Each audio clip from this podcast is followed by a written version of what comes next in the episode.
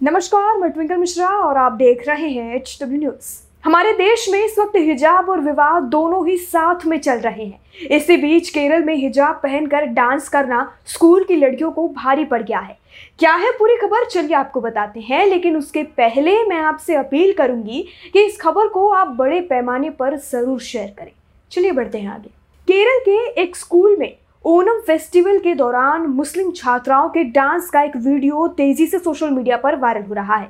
मलपुरम ज़िले के सरकारी स्कूल में मुस्लिम छात्राएँ हिजाब पहनकर डांस कर रही हैं। इस वीडियो को कांग्रेस नेता शशि थरूर ने भी लाइक किया है। वेंदुर से विधायक एपी अनिल कुमार ने वायरल वीडियो को फेसबुक पेज पर शेयर किया है। रिपोर्ट के मुताबिक यह वीडियो कॉमरेड महाबली नाम के ट्विटर हैंडल पर शेयर किया गया था। इस वीडियो को सोशल मीडिया पर हज़ारों लाइक्स मिल चुके हैं। कॉर्पोरेट महाबली ने अपनी पोस्ट में लिखा है, वेंदुर हायर सेकेंडरी स्कूल में ओनम उत्सव।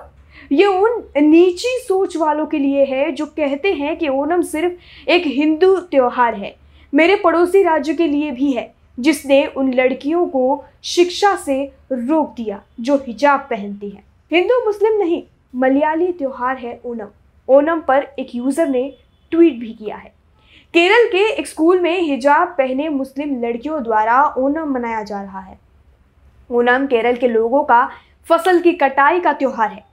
केवल हिंदुओं का नहीं, जैसा कि हिंदू दक्षिणपंथी दावा करते हैं।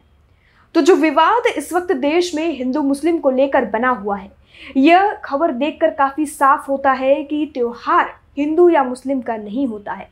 त्यौहार सभी का होता है, उसे कोई भी मना सकता है। और ख़ास कर अगर बात की जाए कुछ ऐसी सोच वालों की जिनकी सोच सीमित है, जो ये सोचते हैं कि यह त्यौहार खाली हिंदू का होगा और यह त्यौहार खाली मुस्लिम का होगा तो ये वीडियो उन्हें शायद चुप सकता है, जो ऐसा सोचते हैं।